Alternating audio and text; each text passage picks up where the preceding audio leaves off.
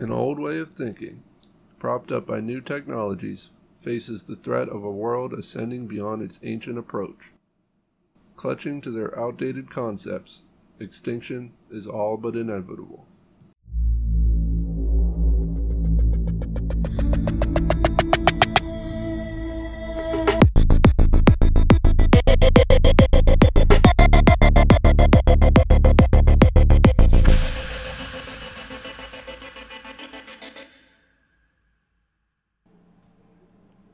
Welcome to another episode of the Pardon My Prophecy podcast presented by Undiscovered Gaming.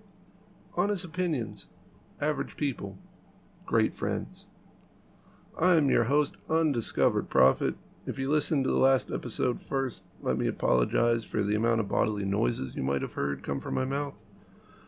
I'm still experimenting with a new mic, and I bought some new equipment for this episode, so hopefully that'll fix some of the issues. If you did manage to suffer through that last episode, you also know I talked about Google Stadia and how I feel it's going to completely shake up the way we play games in the future and really put pressure on established platforms like Sony and Microsoft.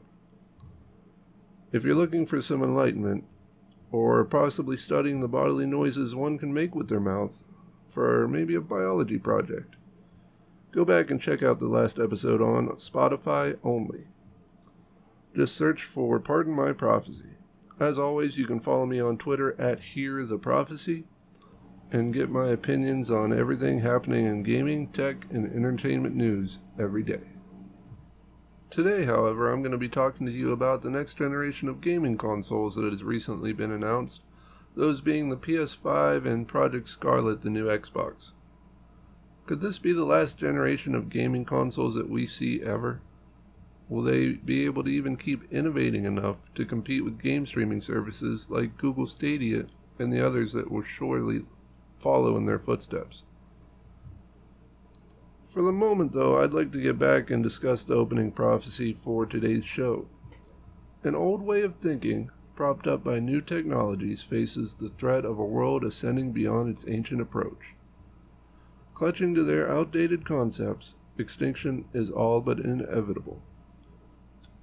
What I'm basically saying here is that Sony and Microsoft keep hanging on to the idea that the future of gaming is still in a box, and they're using the improved technologies of today to kind of keep that idea shiny and new for their fans. But if you heard my last episode, I talked about Google's statement from earlier this year when they announced Google Stadia. The future of gaming is not a box, and I fully believe that concept. And because Sony and Microsoft refuse to acknowledge this, their companies are sure to fail. And when this happens, their newest consoles, no matter how shiny and new they might be, even powerful, they're just going to be paperweights. While we're here, I might as well touch on some of the features of the next generation of consoles coming, because for at least this next generation, they're going to still be a big part of gaming, and a lot of people are going to have them. Details of the PS5 are more prevalent than the Xbox, even though they're both probably going to be the same, so we'll start with the PS5. The PS5, it's still going to have the disc drive, which I'm not sure why they keep hanging on to it. Even Xbox is going to have a disc drive, they said, because they have fans that still get pleasure out of owning the disc games. And that may be true, but, 90% of people buy games digitally now. It's just the way it is. Why get the disc drive? It holds the technology back, holding on to this stupid, outdated concept that people still want to have a game on a disc. They're still going to buy games, whether they prefer it on a disc or not. Just get rid of it. Nobody needs it. I still have drawers full of PlayStation 2 games. It's just, you don't need to take up the space anymore. The technology has improved. Drop the disc drive. Nobody needs it. And hanging on to that nostalgia, they're still, with the PS5, going to have backwards compatibility with the PS4 games. Why do we insist on having backwards compatibility with PS4 games? You still own a PS4. you can still play your PS4 games. I promise, it still works. It's unnecessary to have the backwards compatibility in the disk drive. It holds the technology back having this in there. Why put outdated technology in this next generation of consoles? Because you have this handful of people that, hey man, you want to go back and play Grand Theft Auto 4? You ever think about that? Like, dude, we can buy digitally on the store for $5. Yeah, man, but we got the discs right here. You know, I prefer discs. I'm a big disc gamer. Go buy it on the store for $5. It's the next generation. It'll be cheap, I'm sure. Trying to move on here. The PS5 will still support the old PSVR headsets. They do plan on putting out an updated version of it at some point, I believe, but they're still going to make sure the PS5 will support the old PSVR. That way you don't have to go spend another, what was it, $200-$300 for the PSVR headset? It was a lot, so it makes sense to actually hang on to that old technology, because it was so expensive. Also, the PS5, it's going to support 8K picture quality with ray tracing capabilities. It does have 3D audio, they're saying, so I think they're going to try to make a more immersive experience is the way it sounds. Especially, it's going to work well if you play with your headset on, the 3D audio. So, they're trying to really get people immersed in the games, I think, with this one. Now, it has the 8-core AMD processor and the big one, the SSD storage system. That's kind of what the new Xbox and PS5 are running with. Supposed to cut down on load times, a big deal. Just like it would in a gaming PC, is if anybody's ever built one, you understand. I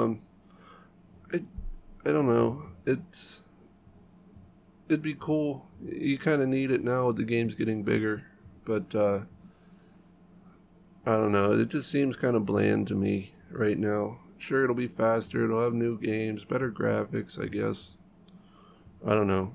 Nothing really blows me away. It's kind of like a new iPhone, like, yeah, it's cool, new, shiny, got some new features, but I don't know, nothing's really new about it. It's not like them, I don't know what phones they are, but the ones with the folding screens on them, that's pretty cool. I'd like to have one of them, but all my stuff is tied into Apple, so good luck with that. There hasn't really been a price announcement for it yet. I'm thinking it could be still around that $400 range. I don't think they can make it $500. I feel like that would steer a lot of people away from it. But I do see a possibility of it dropping at $500. Now, moving on to the new Xbox Project Scarlett features. The details are a little more unconfirmed with the new Xbox, even though it's going to probably drop before the PS5 does. They say it's going to have a custom AMD processor in it, possibly 8 cores. It's unconfirmed, though. Reportedly, they're saying it's 4 times more powerful than the Xbox One X, which, if you listen to the last episode, I talked about a little bit and said it had 6 teraflops of power. 4 times 6 teraflops, 24 teraflops of power. I don't know. I don't see it producing that much. I'm not sure though, but I just think that seems like a lot to me. It does say it has possibility of running 120 Hz frame rates at 8K resolution with ray tracing. So, like the PS5, probably going to have pretty great graphics. A lot of the new games, I think, are going to be pretty beautiful games, just like the newer ones were on this generation.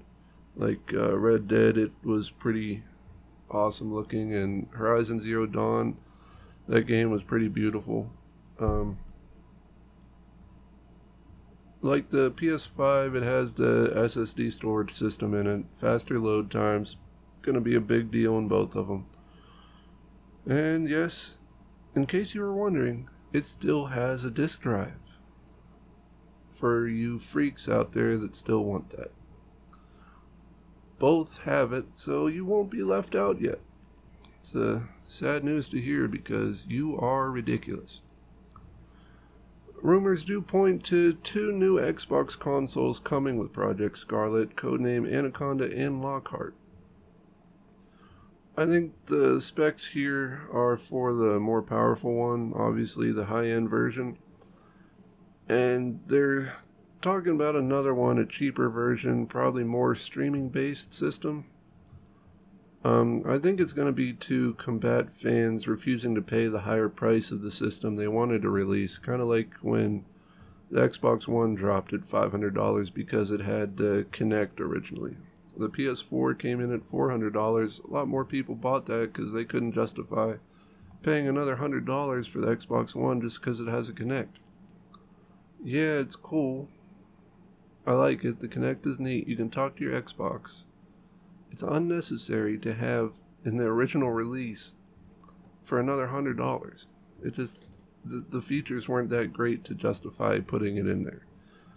If you want it, sure, you can go buy it. You can probably buy Kinect for $50 whenever it came out or whatever. I don't remember what it was.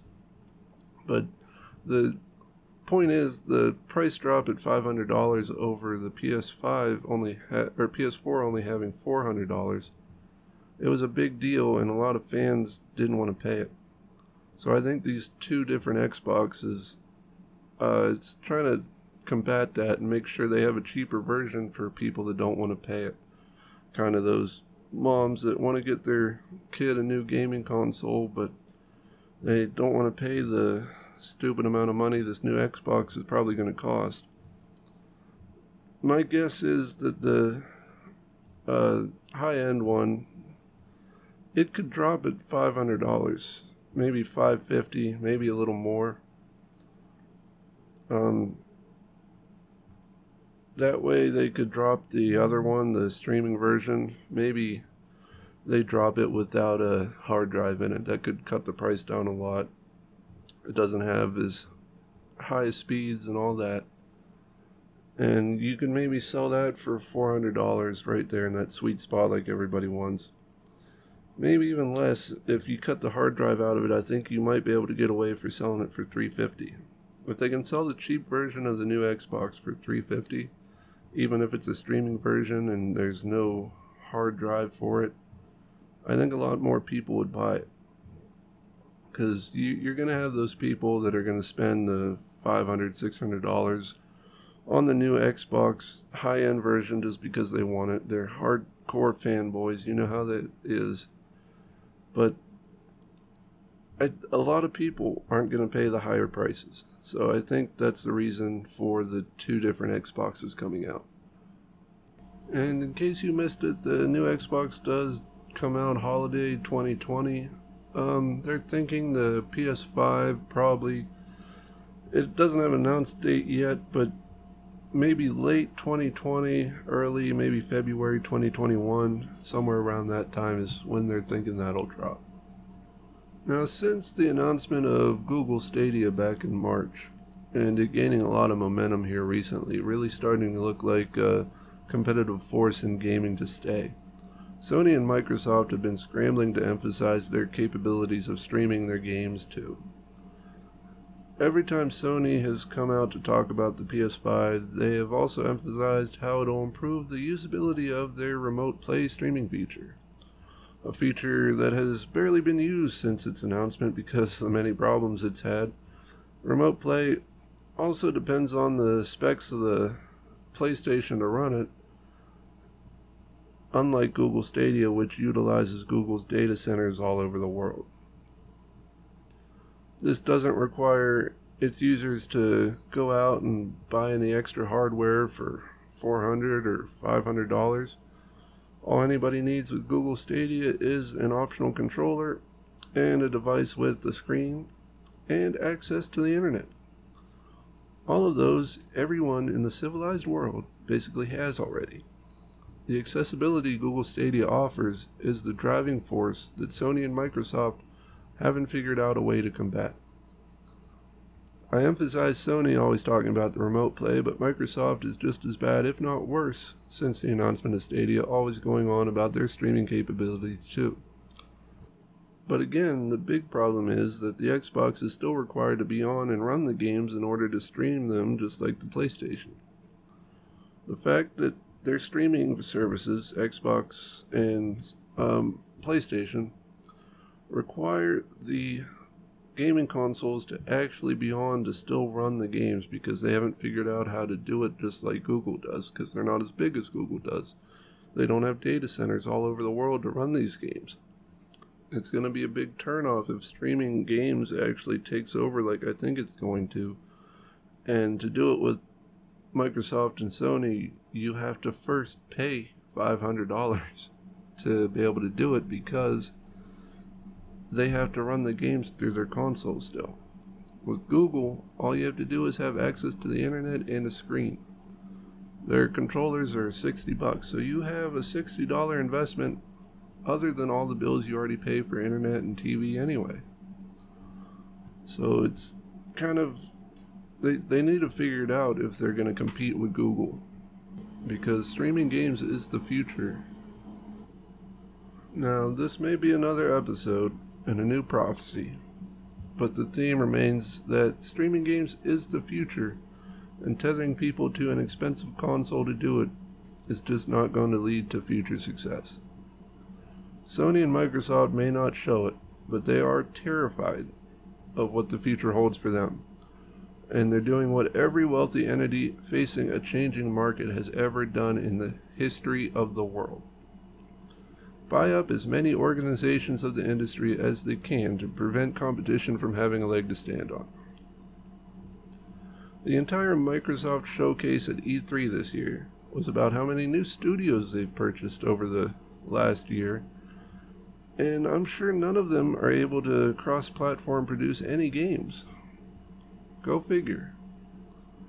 And Sony here just recently announced they bought Insomniac Games, and it's become part of their PlayStation's worldwide studios. Now this poses a problem, because I fear that the video game streaming wars that are sure to come will be fought with who has the best exclusive games, rather than who actually has the best technology to produce a consumer-friendly and high-quality streaming experience. My belief personally is that the best ideas will prevail, however, over the outdated, established gaming conglomerates who rely more on their loyal fan bases rather than creating a new way to revolutionize a stagnating industry. In the same way that Apple has year after year been unable to give their fans anything truly new since the death of Steve Jobs, Microsoft and Sony will continue to repeat the same mistakes. The problem they have is that their fan bases will prove not nearly as loyal as Apple's has. Apple suffered the premature loss of their creative drive and direction as a company. What is Microsoft and Sony's excuse? The only thing I can see is that their time has come to fade away as Sega and Atari have so gracefully. Unless either one can find a way to show us that they're not comfortable with the age of technology we live in, and really reach for the stars with the next iteration of consoles they roll out in 10 years or so, then the world will move past them. Now don't get me wrong. If this happens, they will be remembered as the companies that helped to put video games in the national eye with their esports and $1 million payouts, along with the revolutionary upgrades in graphics and performance, and putting forth a way to immerse ourselves in some of the greatest stories of our generation. Horizon Zero Dawn, Mass Effect, Nier Automata, Red Dead Redemption 2.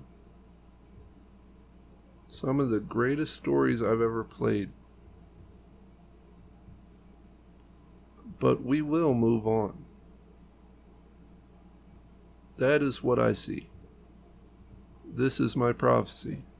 And remember, my prophecy is truth.